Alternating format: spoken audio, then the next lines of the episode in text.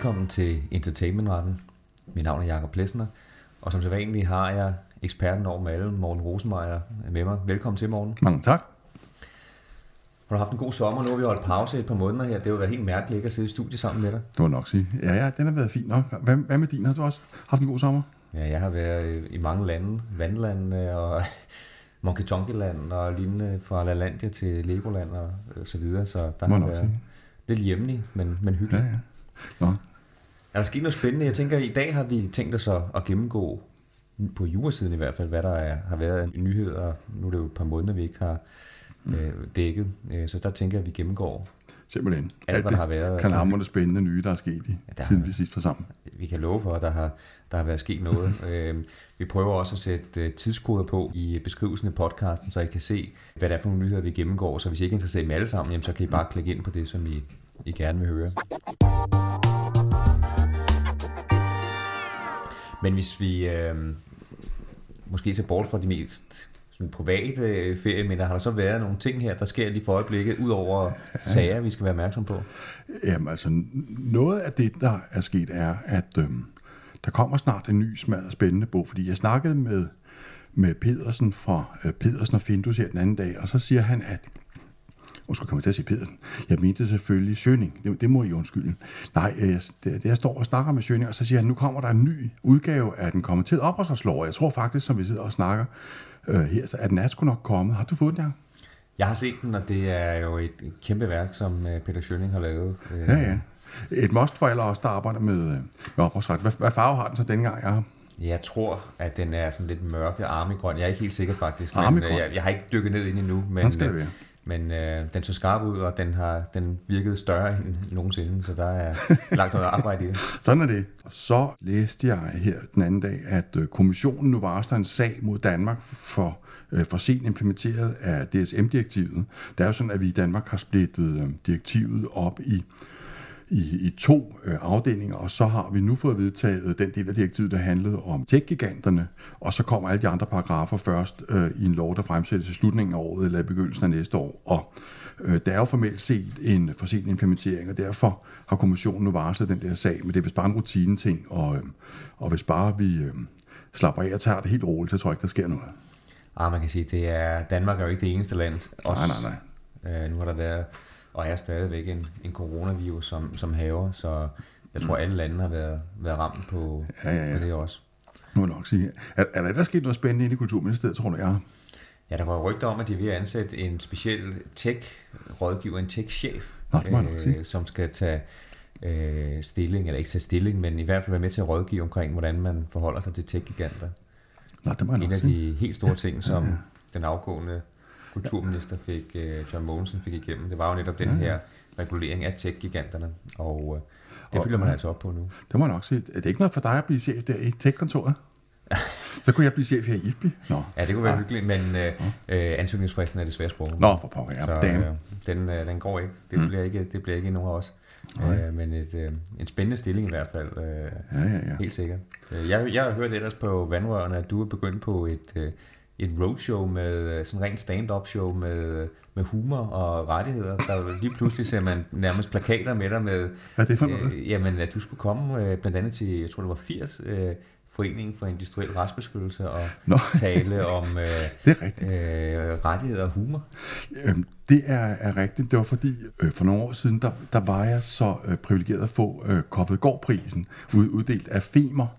Og øh, så øh, skulle holde en takketale, og så holdt der en, der handlede om jura og humor, fordi Koppelgaard, som prisen nu var øh, opkaldt efter, var en stor øh, humorist. Og, og det var også interessant at drøfte om... Øh, om, det, om satiriske hensigter og sådan noget kan betyde noget for immaterielle krænkelser. Og så var der nogen, der synes at øh, det, jeg havde sagt, var så interessant, de også gerne ville høre det over i, øh, i Foreningen for Industriel Retsbeskyttelse 4.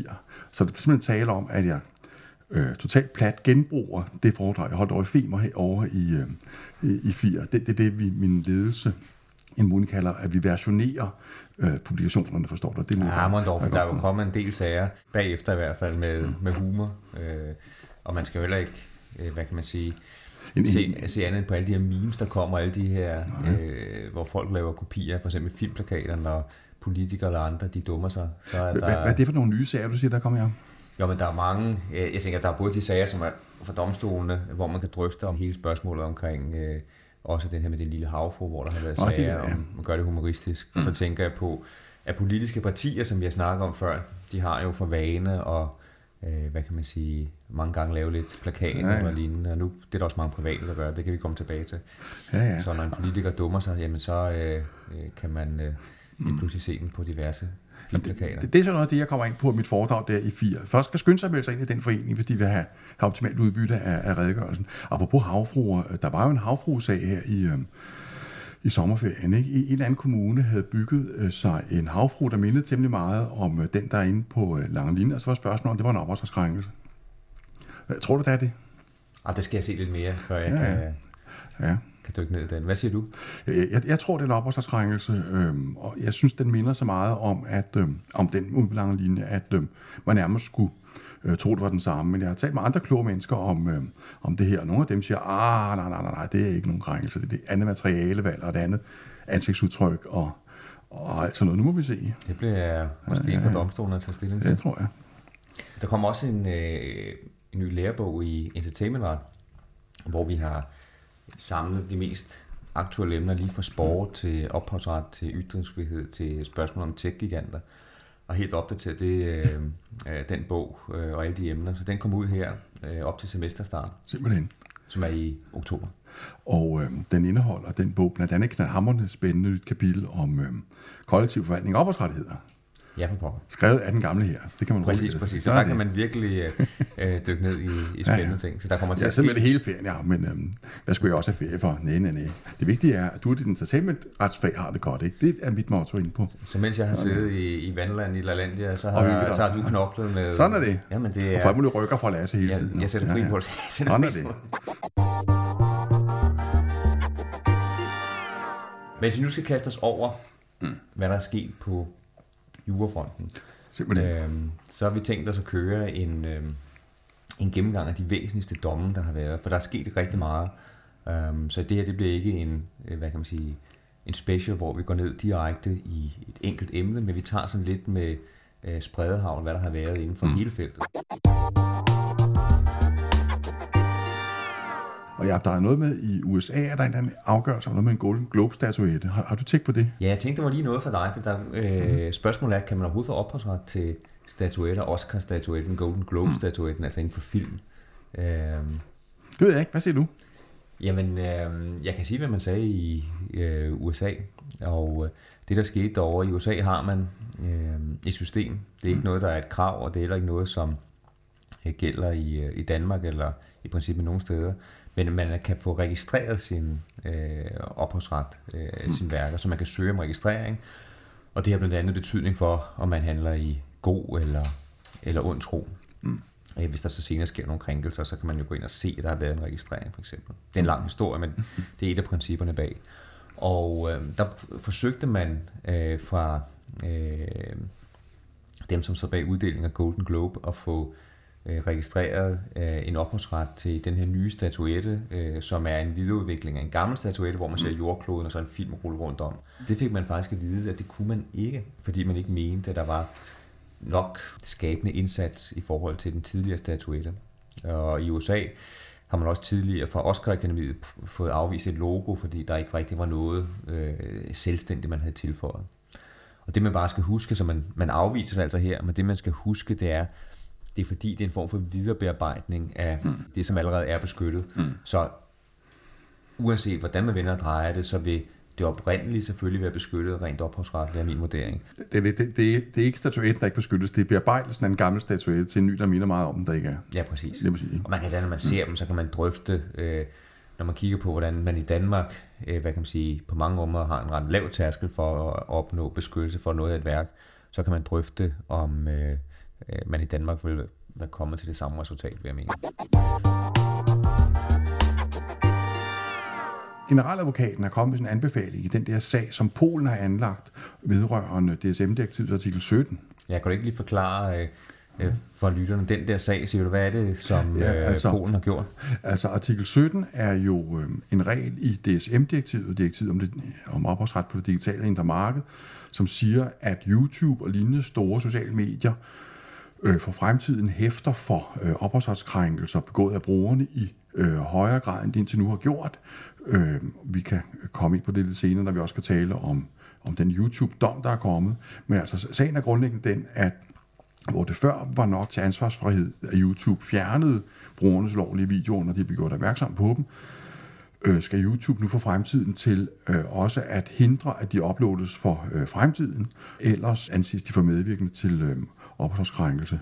Og Polen har anlagt en retssag mod øh, kommissionen øh, gående ud på, at artikel 17 er i strid med EU-charters EU regler om øh, ytrings- og informationsfrihed. Og øh, hvad hedder det? Det har øh, generaladvokaten nu kommet med en meget omfattende øh, øh, udtalelse om, øh, månede ud i, at han ikke mener, at der er noget brud på, øh, på EU-charteret. Og, og, og det er jeg sikker på, at han øh, har, har ret i, og jeg er sikker på, at, øh, at EU-domstolen lægger, lægger det til grund.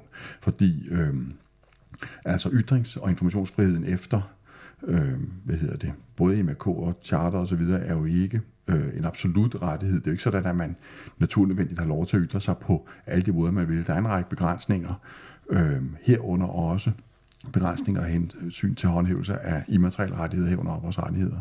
Øh, nej, så jeg tror, den går glat igennem. Hvad, hvad siger du, ja? Jamen, jeg er helt enig. Jeg tror heller ikke, at man kan komme igennem med, at den er i strid med artikel 17, netop fordi man laver de her afvejninger, mm. øh, som direktivet jo også gør netop, øh, der er i artikel 17, øh, taget hensyn til både ytringsfrihed, øh, mm. apropos det vi snakker om mm. tidligere med dit roadshow med humor, så er der også taget stilling til sådan noget som parodier øh, og lignende, så Øh, I øvrigt sjovt øh, med et dansk indslag, fordi generaladvokaten så kommer med de her forslag til EU-domstolen. Han er i det her tilfælde dansk, en tidligere mm. forbrugerombudsmand, øh, som er generaladvokat. Så vi har også lidt dansk islet i den. Men der er ikke noget bindende i sagen, fordi det er bare en, et forslag, en indstilling, som generaladvokaten kommer med til domstolen. Er der noget med, at der også er kommet en interessant dom fra Vesterlandsret om deling af billeder på Facebook? Ja, det drejede sig om øh, en sag om noget teori fra, jeg tror det var en vinstue, hvor der var nogen, som havde haft nogle overvågningsvideoer oppe, hvor man så kunne se to kvinder, øh, som i hvert fald man formodet gjorde noget, de ikke måtte, fordi det så ud som om, de stjal nogle roser og en vase fra en vinstue. Så blev man i den her bestyrelse, som, øh, øh, som havde den her vinstue, der blev man så fortørnet over det her, at øh, der kom nogle billeder op på Facebook, øh, og øh, de blev fjernet ret hurtigt efter øh, 20 minutter. Men issue i, i sagen, det var, må man godt lægge billeder op af folk, som begår noget strafbart. Må man det? Ja, det, det man kan sige, der kan være noget... Det, det der problem med de sager, det er, at der kan være noget retfærdighedsfølelse, fordi dem, som føler, at de er øh, at der er blevet begået noget kriminelt imod dem, der kan godt komme det her lidt, øh, hvad kan man sige, øh, man tager loven i egen hånd, og så vil man have fanget mm. de her folk, eller i nogle tilfælde måske også udstille dem. Og derfor Øh, hvad kan man sige, det, det vil man jo ikke have, man vil ikke have selvtægt, så mm. øh, som udgangspunkt, så skal man altid overgive de her sager til politiet, og så lade dem øh, håndtere sagerne. Mm. Og øh, man har faktisk et regelsæt både i, i databeskyttelsesloven og i databeskyttelsesforordningen, som regulerer det her. Og så har man, øh, og der har man nogle afvejningsregler, som gør, at man, når det kommer til nogle formodet strafbare forhold, øh, så skal der virkelig meget til, før man kan dele det. Øh, og så har man faktisk, når det er tv-overvågning, sådan en speciel lovgivning, det man kalder lex specialis, mm. og den er endnu mere streng, øh, når det kommer til, hvad man må dele. Øhm, og det, som der lige var i den her sag, som er fra 29. Øh, juni, øhm, det, som var lidt specielt i sagen, det er, at de her beskyttelsesregler, man har fået øh, med databeskyttelsesforordningen, altså det, som vi kender med GDPR, der har man også ville hæve bødeniveauet, så man skulle være ekstra hårdt, når der skete krænkelser. Og det har man i lovforarbejderne også ville have skulle gælde for det her med tv-overvågning. Mm. Så fra anklagemyndighedens side, så har man påstået, at det skulle koste 50.000 kroner i, i bøde. Og øhm, det fik man ikke medhold i. Man fik medhold i, at man ikke måtte vise de her bøder.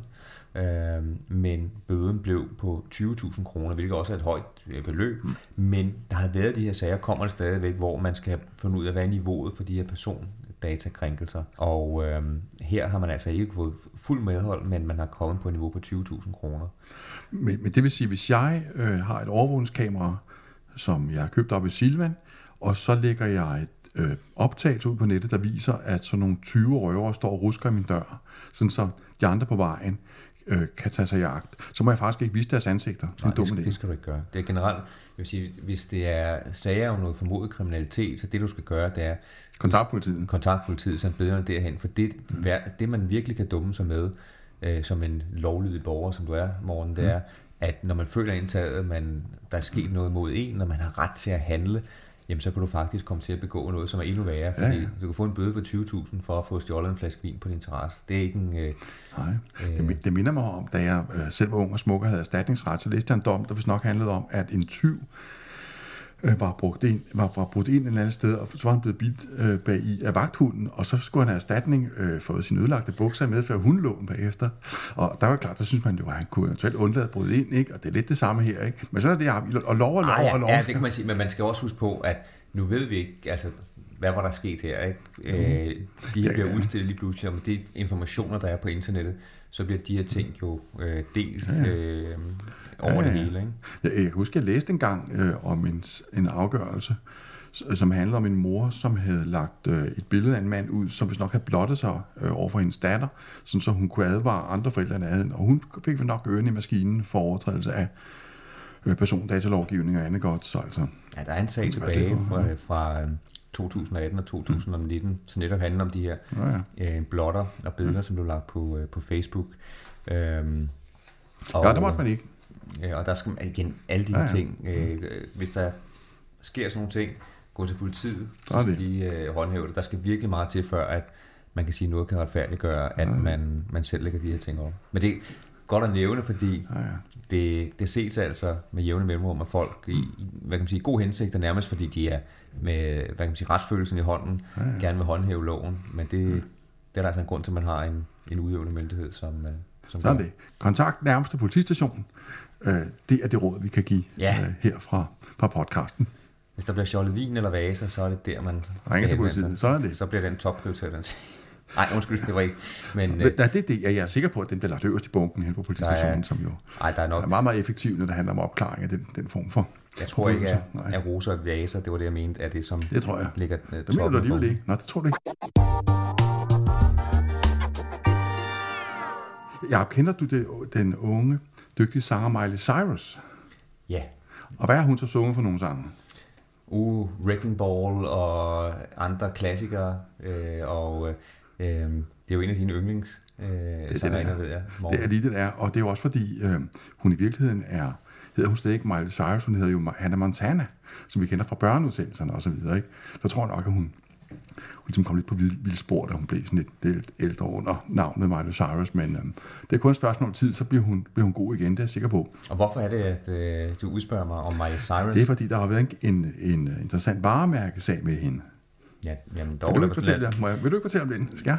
Jamen, ja, morgen, du, ja, du kan ikke være... Morgen vil meget gerne fortælle om den sag, kan jeg sige. Han er ved at springe. Det, det, det er simpelthen det, Hvad hedder det? Nej, det er en, øh, en sag, der handler om, at hun har fået lov Miley Cyrus til øh, at have navnet Miley Cyrus som varemærke øh, for forskellige produkter, hun sælger. Øh, selvom der øh, allerede eksisterer et mærke, der hedder Cyrus. Hun havde ellers øh, fået afslag på øh, beskyttelsen med henvisning til, at der var forvekslingsrisiko, men, men øh, det har hun så fået medhold i nu, at, øh, at der er der ikke. Man kan sige, det som er det spændende ved sagen er vel, at der er jo stor, øh, man kan have nogle mærker, hvor der, øh, noget af det, man lægger væk på et varemærke, så er jo det her med, om de lyder ens. Mm. Og her var det Cyrus, Cyrus, det lyder meget mm. ens. Øh, og hvis det, det kan også være, hvordan det ser ud, hvis det er det, man kalder figurmærke, altså ligner de hinanden.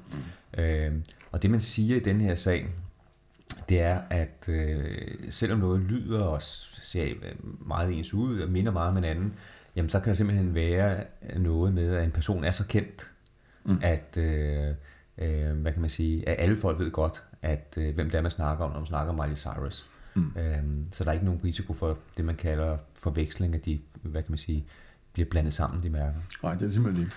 Og der havde man faktisk, det er forlængelse af en anden sag, også med en, en meget kendt fodboldspiller, som nu spiller i Paris Saint-Germain, øh, Lionel Messi, der havde man det samme problem. I, også, den er ikke så ny sagen, men øh, den minder om Miley Cyrus-sagen, hvor man også går ind og siger, at der var et varemærke, der hed Messi, øh, at øh, selvom de lyder ens, øh, ser ens ud, jamen så øh, er der ikke nogen risiko for forveksling. Så man mm. gør altså det fra øh, EU-domstolens side, at man giver kendte personer øh, mulighed for at få beskyttet deres navne som varemærke, også selvom der tidligere er registreret nogle varemærker, som minder om dem, og så må der normale omstændigheder vil have gjort, at man vil få afvist øh, beskyttelse, for man kan ikke få beskyttet noget, som øh, minder for meget om hinanden, eller hvis der er forvekslingsrisiko. Øh, mm. Så der er altså en mulighed for, at de her kendte personer, de øh, uanset hvad, mm. kan få beskyttet øh, deres navne. Så det ligger også til noget, man ser mere og mere inden for ja, ja. musikbranchen, sportsbranchen, at folk får beskyttet deres øh, mm.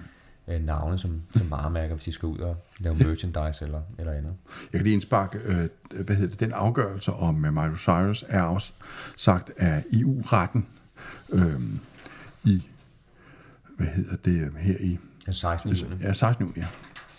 Simpelthen.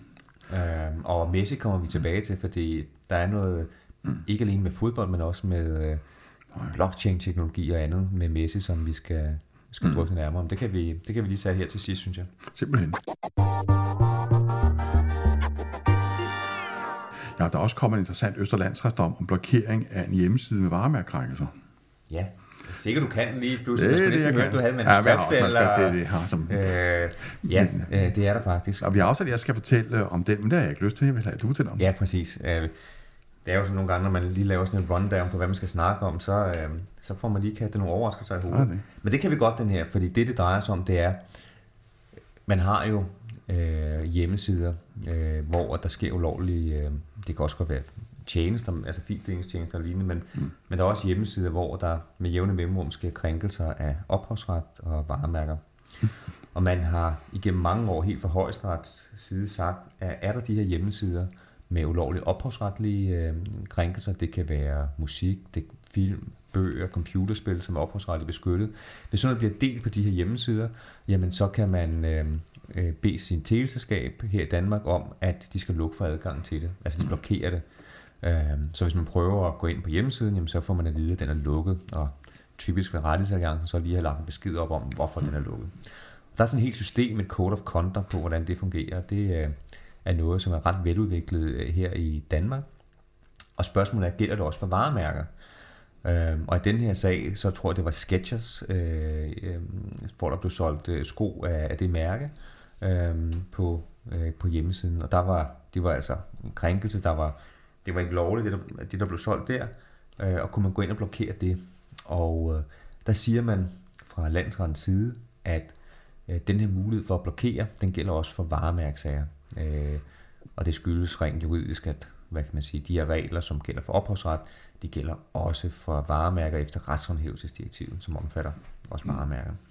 Og øh, der er ikke så meget overraskende i den dom, for man har tidligere haft omkring, jeg tror det var Home, øh, som havde haft en sag om en hjemmeside, som brugte deres navn, øh, der var man også kommet frem til det samme. Så den bekræfter altså, at er der noget ulovligheder på nogle hjemmesider, jamen så kan man bruge det her med at få blokeret, øh, i hvert fald ved alvorlige sager, så kan man gå ind og blokere hjemmesiden. Det er meget effektivt øh, måde at gøre det på.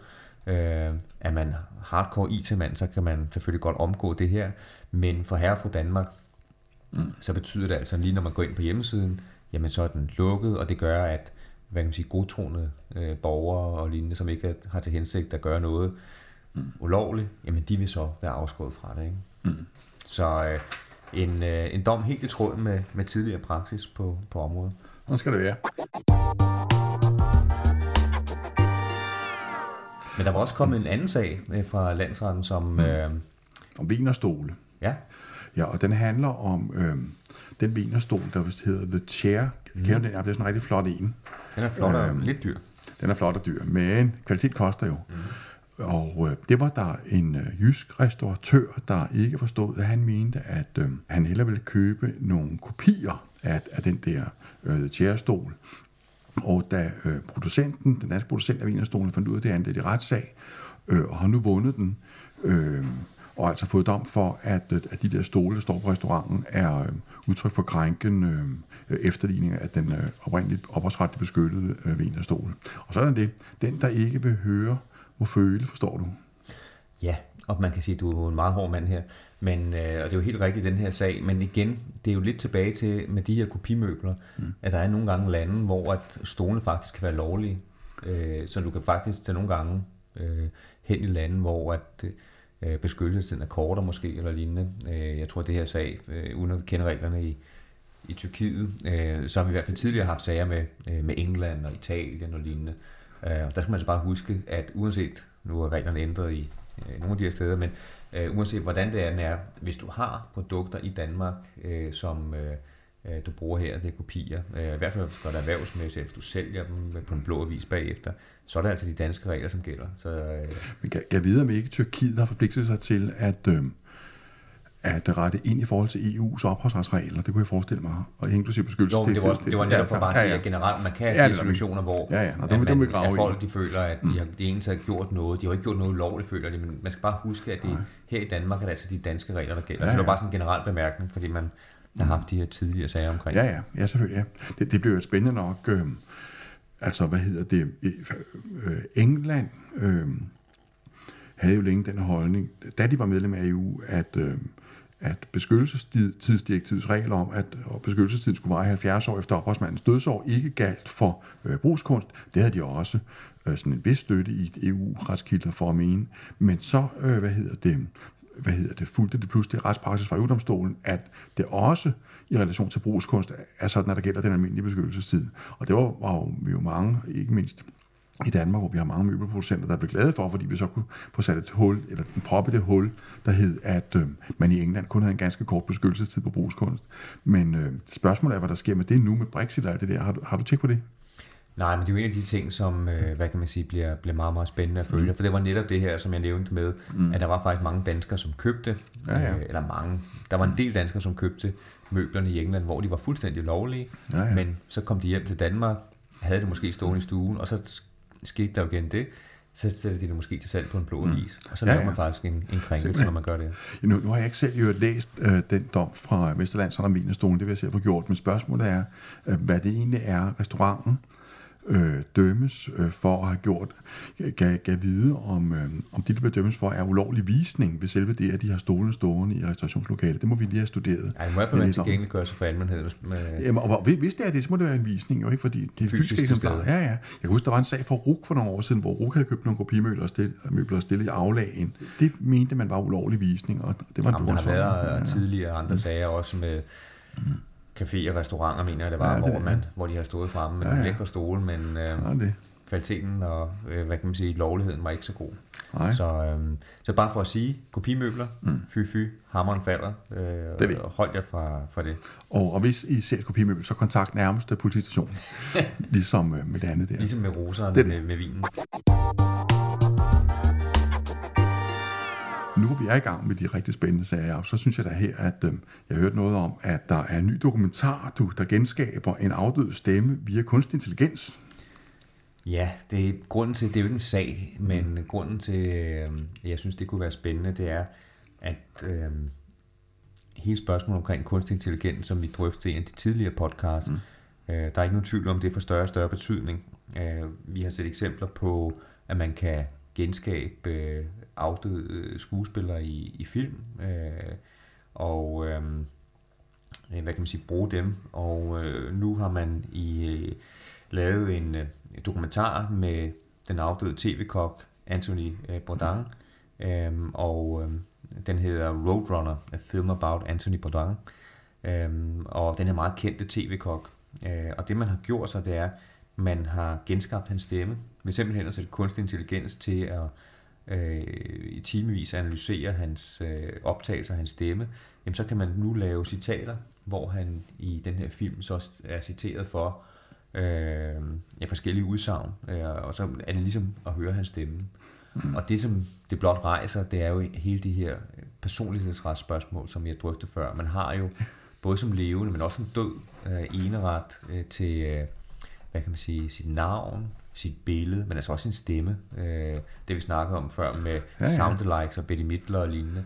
Ja, ja. Og blot for at sige det her, nu kan de selvfølgelig have fået tilladelse og lignende, så det er slet ikke fordi, vi siger, at det er en krænkelse, men der vil kunne komme masser af eksempler på, at om det er radioreklamer, det er tv-udsendelser eller film, mm at man går ind og bruger øh, kendte personer, også afdøde personers øh, stemmer. Ja, det er ligesom den der Star Wars-film, hvor Governor Tarkin var med. Og Princess Leia ja, det og, øh, og så videre. Det, altså man vil se det både på billedsiden og, og på lydsiden. Vi får mere og mere af det. Man vil få noget, hvor det er klart, at man prøver at genskabe vedkommende, men der var sikkert også kommet sager, hvor man ligesom vi havde den her sag, du fortalte om på et tidspunkt fra Norge, hvor man havde en kendt øh, øh personlighed, som... Øh, ja, Paul, Paul Bang Johansen. Præcis, så hvis stemme var så lækker og sprød, at den skulle kopieres fra et, øh, øh, hvad kan man sige, øh, fotofirma. Mm. Og øhm, så man vil også have nogle sager, hvor folk nok bare vil lægge sig ja, ja. tæt op af en eller anden lækker stemme. Øh, mm. og der skal man altså bare huske, får man ikke tilladelse til det, øh, så selvom personerne er døde, så er det altså... Så er den gal. Så er det en krænkelse.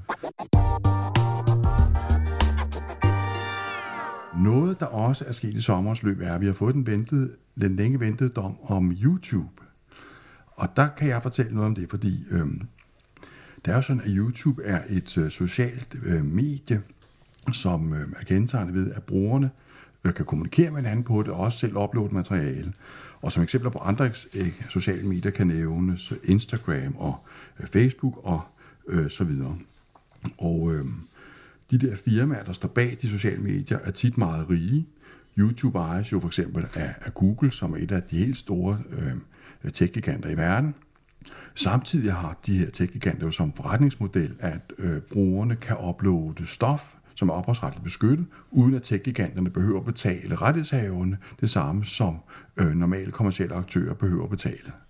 Øh, og derfor opstår det ønske naturligt hos rettighedshaverne, at øh, om, det kunne være dejligt, hvis tech-giganterne ville begynde at betale noget mere til gengæld for alle de film og alt det musik og øh, så videre, som bliver uploadet på øh, medierne.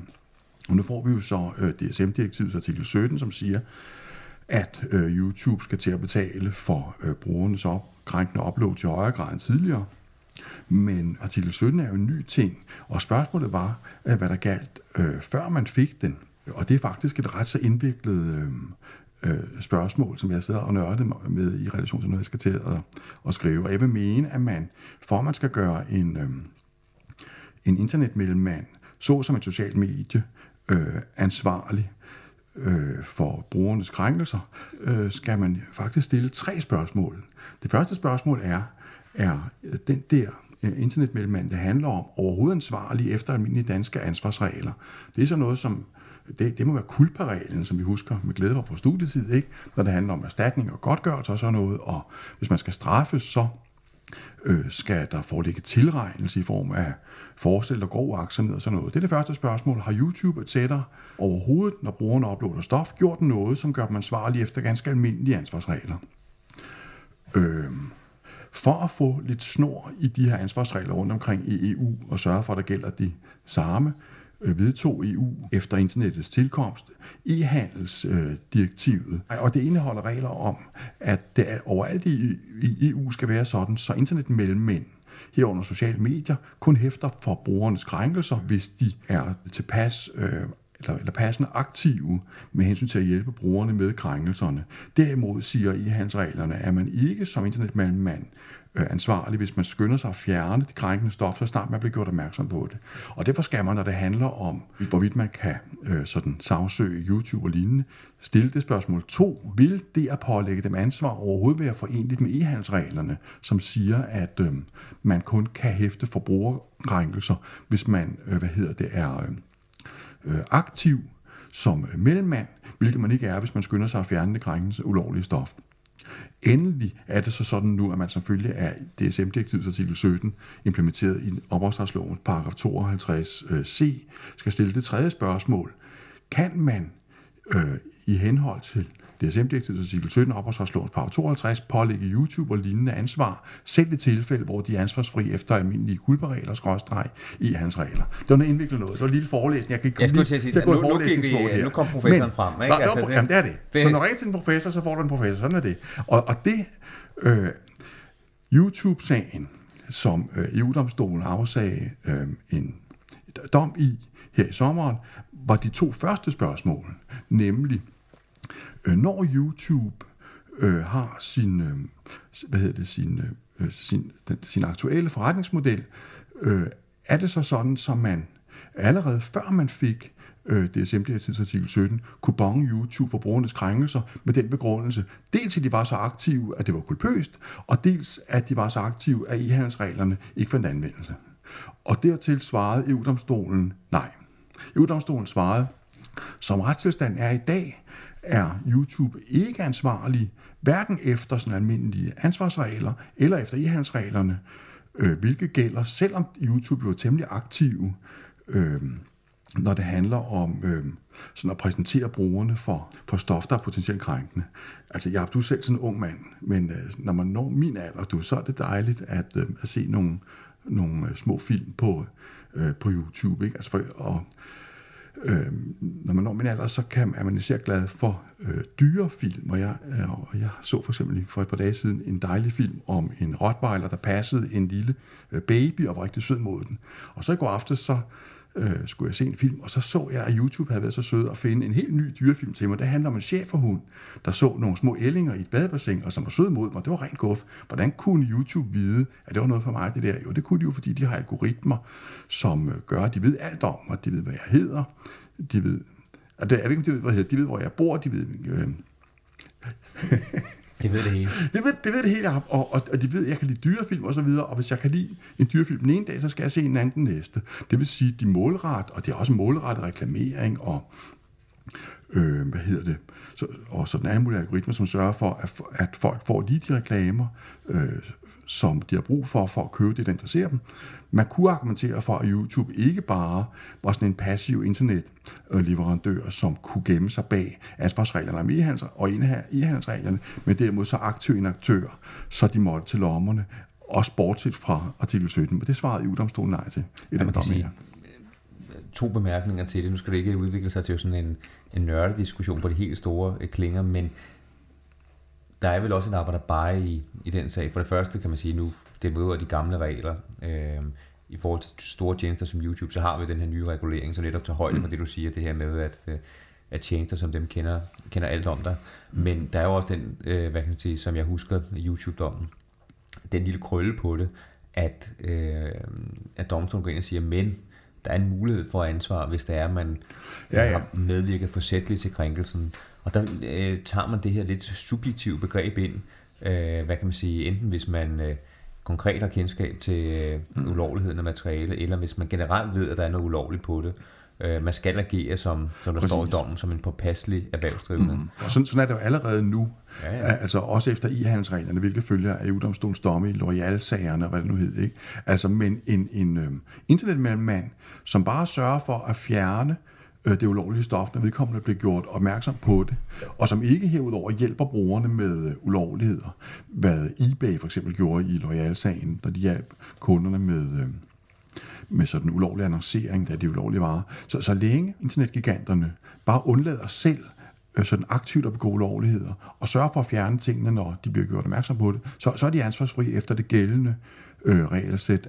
Efter det daværende, ja, kan man sige, fordi det er jo ikke, øh, nu har vi... Ja, ja, og så kommer artikel 17 ind og, og ligesom og rydder op efter det. Præcis. Men, Men artikel 17 gælder jo ikke for alle tjenester, det er kun nogen, der har en vis størrelse og så videre. Ja, for de store tech-giganter, mm. der er der de her nye regler, hvor de er ansvarlige. For de mindre øh, ja. selskaber, så gælder de gamle regler. Mm. Men der vil jeg bare sige, at man skal huske på, at i den her sag, uden at gå alle detaljer, der er altså den her mulighed for, at de her mindre tjenester, at de stadigvæk kan have et ansvar, hvis de ikke agerer påpasseligt. Altså hvis de netop, øh, ja, ja. Øh, hvad kan man sige, hvis de godt ved, at der sker noget lovligt på den der tjeneste, som mm. generelt der ikke gør noget ved det, så vil de kunne ifælde et ansvar. Men, øhm, Men det er sådan set noget underligt noget. Ikke? Altså YouTube ser, øh, eller deres algoritmer konstaterer, at jeg godt kan lide øh, videoer med søde kæledyr, der passer babyer. Øh, og det ser jeg den ene aften, og så næste dag, så præsenterer de mig for en ny video, der handler om præcis det samme, og som er dødulovlig. Ikke? Øh, fordi den er uploadet i strid med... Øh, med øh, hvad hedder det, uden tilladelse for rettighedshaverne, de er alligevel ansvarsfri, fordi man siger, hvis bare de fjerner de ulovlige videoer, når de bliver gjort opmærksom på det, øh, så er de ikke galt gjort. Ja, ja det, det, er, det er lige groft nok. Jeg, jeg, jeg er glad for, at vi har fået den artikel 17. Er du ikke? Ja, men jeg synes jo, altså, du kan bare se den afgående kulturminister, øh, som netop også har sagt, det her, det er et af de fingeraftryk, hun har sat på, øh, på landkortet, øh, og det må man også sige, det er en lovgivning, som jo også øh, i den grad har øh, ventet på sig, fordi man øh, slet ikke har haft noget regulering af det her område reelt set. Øh, sådan opdateret lovgivning i hvert fald. Øh, så det er i den grad øh, øh godt, der kommer en, en regulering af det her i detaljer. Vil du lade mig lige citere Joy Mogensen?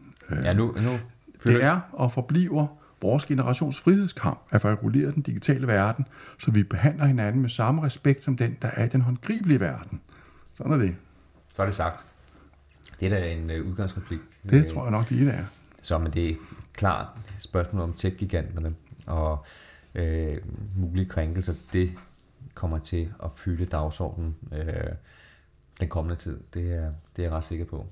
Og nu får vi altså også en ny tech-chef inde i det, det Kulturministeriet. Så der skal nok snart komme orden på det hele. Du. Jo, nu bliver det helt ordentligt. Det tror jeg. Der er også kommet en EU-dom om Mirkom. Ja. Hvad øh, handler den om? Og øh, jamen, den handler om øh, den her ja, selskab, tjeneste Mirkom, som øh, øh, håndhæver øh, krænkelser af, af film øh, på internettet. Og øh, der er ligesom to spørgsmål i det. Det ene det er, foregår der noget ulovligt? Og så er der hele det her spørgsmål om, Mirkom, kan de overhovedet håndhæve de her øh, krænkelser? Øh, og det er ikke Mirkom, som øh, er øh, dem, som oprindeligt har rettighederne til de her film. Det er nogen, som samler dem for så at håndhæve krænkelserne, kan man sige. Ikke? Øh, så de udnytter heller ikke selv øh, filmene, øh, som de håndhæver som udgangspunkt, men de står alene for at håndhæve øh, rettighederne. Og hele det spørgsmål om Mirkom, det har fulgt meget herhjemme. Vi har haft en sag fra Østerlandsret, også her for nylig, som har sagt, at Mirkom kan slet ikke håndhæve de her krænkelser, fordi de ikke har rettighederne. Øh, og øh, EU-domstolen, de øh, her den 17. juni, øh, de kommer frem til, det er det der centrale spørgsmål i sagen. Der er også nogle spørgsmål om, når man deler ting på internettet, øh, er det så ulovligt? Og det er højst overraskende, siger de, at, øh, eller øh, ikke højst overraskende, så siger de selvfølgelig, at det er, selvfølgelig er det ulovligt, hvis man gør det. Men det, de siger med om, hvad kan man sige, om tjenester som Mirkom, altså den her mellemmand, som alene håndhæver krænkelser, øh, øh, har de lov til det? Øh, jamen der siger de, at øh, man kan godt øh, gøre brug af de her regler, de kan godt håndhæve det, men der må bare ikke være øh, udtryk for misbrug, altså den måde, man håndhæver øh, rettighederne på. Og øh, der har vi altså haft øh, en landsretssag først fra øh, Østerlandsret herhjemme, som sagde, at øh, Virkom ikke havde rettigheder, man kunne ikke håndhæve det. Og så kom der øh, den øh, 16. august, øh, og vi optager her den 18. august, og det er helt frisk, øh, fra Vesterlandsret, en dom, øh, som siger, at øh, Mirkom har mulighed og har rettighederne til at sagsøge. Så øh, den står altså 1-1 mellem landsretterne. De er kommet til to øh, forskellige resultater om det samme spørgsmål. Øh, ikke så godt. Øh, ej, det lugter lidt af, af højstret. Øh, det tror jeg. Storebrorskab, og det er det eneste, der er at gøre, du. Men det bliver spændende i hvert fald, det er det her med, øh, kan man lægge håndhævelsen af sin rettighed over i et, mm. i et separat selskab, øh, der gør det. Hvad synes du, Morten? Jeg synes, det er spændende. Det bliver spændende at følge udviklingen. Det er i hvert fald øh, svært at udlede noget af en retstilstand, som mm. siger, øh, at det kan gå begge veje. Og det, det er jo nogle sager, som har fyldt meget øh, mm. herhjemme, men også på EU-plan. Så det sidste ord er nok ikke sagt, der må ikke højstret på et tidspunkt kommer ind og, og tager stilling til det her. Det, det lugter lidt af. Ja, det. Ja, Don, var der noget med, du havde en, en sag om Messi mere? Ja, og det er ikke en, øh, en retssag igen. Det er lidt ligesom den her tv-kok, som vi snakkede om. Det er simpelthen bare for dem af som er interesseret i sport, så har der været en øh, højst mediebevågen transfer i fodbold, øh, da mm. Messi skiftede her i august fra Barcelona til Paris Saint-Germain. Mm. Og hvis det skulle udvikle sig en spændende transfer i fodbold, så kunne vi have nogle meget lange podcast. Men grunden til, at jeg har taget med, det er, at da han skiftede til Paris Saint-Germain, så fik han øh, nogle såkaldte fan tokens med i transfersummen. Det fik han fra Paris Saint-Germain. Og det var altså ikke småbeløb, det var 25-30 millioner euro værd, så vidt jeg kunne researche mig frem til. Det var meget godt. Ja, det er meget godt, det er meget godt. Og hvad er det her så, de her tokens? Jamen, mm. grunden til at nævne det, er, det er øh, det, man kalder NFT'er. Øh, det man kalder non-fungible mm. tokens, som er baseret på blockchain-teknologi.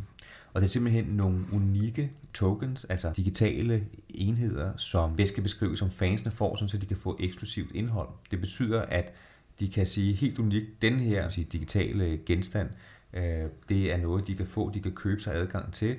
Det kan også gøre, at de kan kommunikere den anden vej med øh, et budskab, som man kan sætte på omklædningsrummet øh, i et digitalt univers. Man kan få budskaber fra stjernerne på holdet, fra Messi, øh, osv. Og det, som er spændende, det er, at via den her teknologi, så er det helt unikt. Det vil sige, mm. man ved, at det er originalt, man ved, at det kommer fra den pågældende. Mm. Man kan bedst beskrive det, hvis man kigger inden for den verden, og derfor er det så spændende inden for ophavsret. Inden for kunst, der kan man, hvis man har Mona Lisa, så findes der en original Mona Lisa, mm. men derfor kan man jo godt have tusind kopier, som er fuldstændig ja. identiske, og du kan ikke se forskel, men der er jo kæmpe forskel i værdien på den originale Mona Lisa, og så kopien, ja, ja. for ingen vil have en kopi, alle vil have originalen. Og det som en NFT sikrer, det er, at du ved, hvad er originalen inden for det digitale univers. Så, ja, det, man, man udnævner sådan en, en, en vis digital version til at være original, det, og det kan man første, så bevise. Det er den original, ja, og det kan man bevise ja, ja. via den her blockchain-teknologi. Mm. Så det svarer til, at du inden for det digitale univers får stemplet, det her, det mm. er det første, det originale, ja. det er unikt. Præcis det samme, som vi kender inden for, for kunstens verden, hvor folk gerne vil have det første eksemplar. Det er det, der jo altså virkelig øh, gælder. Så man købe verdens, største, verdens første Twitter-besked eller sådan et eller andet. Præcis. Øh, mm. Eller der bliver så meget kunst som NFT for øjeblikket. Mm. Øhm, og øhm, øh, hvor man får det første kunstværk inden for det. Og nu er det altså set i sporens verden, hvor man øh, begynder at øh, få de her unikke såkaldte tokens, som øh, klubben og spillerne så kan sælge til fans, mm. øh, så de får noget unikt øh, fra i det her tilfælde Messi, og det får Messi så penge for. Øh, men jeg synes, hele det NFT-ting er utrolig spændende, for jeg mm. tror, vi kommer til at se over de kommende år, at en digitalisering mm. af hele det her ophavsretlige univers, vi kender, fra bøger til øh, beskeder til, altså alt, øh, øh hvad kan man mm. sige, det første digitale øh, materiale får nu en værdi, som det ikke har haft før. Fordi tidligere har det været ja. sådan inden for, når noget er digitalt, så er alle kopier jo ens, fuldstændig 100% mm. ens. Folk var lidt ligeglade med, om man havde det første eksemplar, men... Øh, mm. Og det giver simpelthen ikke rigtig mening at tale om det om det første, fordi... Man kunne ikke bevise øh, det. Nej, Altså, du ved, altså, du ved ja, ja. hvem havde det første her, men nu kan man ja, ja. bevise, hvem der har det, og folk vil jo gerne betale mm. for at have noget eksklusivt. Ellers så øh, ja, ja. kan du bare få Mona Lisa derhjemme med at øh, få ja, ja. et billede ud. Jamen, jo, mennesker har gang i så mange spændende ting. Det kan være, du skal købe øh, verdens... Jeg tror, verdens første Twitter-besked er sådan. Det kan være, du kan købe verdens anden Twitter-besked, og så kan du have den hængende her i IFBI. Var det en god Jamen, du kan lave måske den værste... Den, ikke den værste, skulle jeg sige. det var for Men den første Kort, måske sådan ophavsretlige foredrag, og så sælge som NFT. Det, det kan være... Ja, ja. Øh, det kan være. Men jeg synes, hvis du er frisk på det, ja, Morgen, vi snakkede lidt om, at måske skulle dykke lidt ned i det her, få en ekspert ind til at fortælle os lidt om øh, ja, ja, det er en god idé. Øh, de ophavsretlige aspekter af det her. Ja, ja. Hvor rykker det hen, og hvad betyder det øh, sådan rent ophavsretligt, hvis man... Aftale. Har, har du en uh, interessant ekspert i kiggeren? Jeg har mange, men uh, jeg vil ikke løfte sløret nu, fordi... Det bliver spændende. Det skal vi lige finde ud af først. Det var cliffhangeren. Det var cliffhangeren. Men vi gør det igen. Vi sætter tidskoder på, så I kan se præcis uh, de forskellige emner. Og så vil mm. vi over de kommende udsendelser igen, når der ikke har været ferieperioder, mm. dykke ned i konkrete emner. Jamen, så vil vi sige tak, fordi I lyttede med, og har I forslag til emner, øh, som I gerne vil have, at vi gennemgår, øh, eller ris eller ros, så skriv I bare til os øh, på LinkedIn, så sørger vi for at tage hensyn til det. Så Pas godt selv hinanden derude. Ja, præcis. Ha' det godt. Hej. Hej.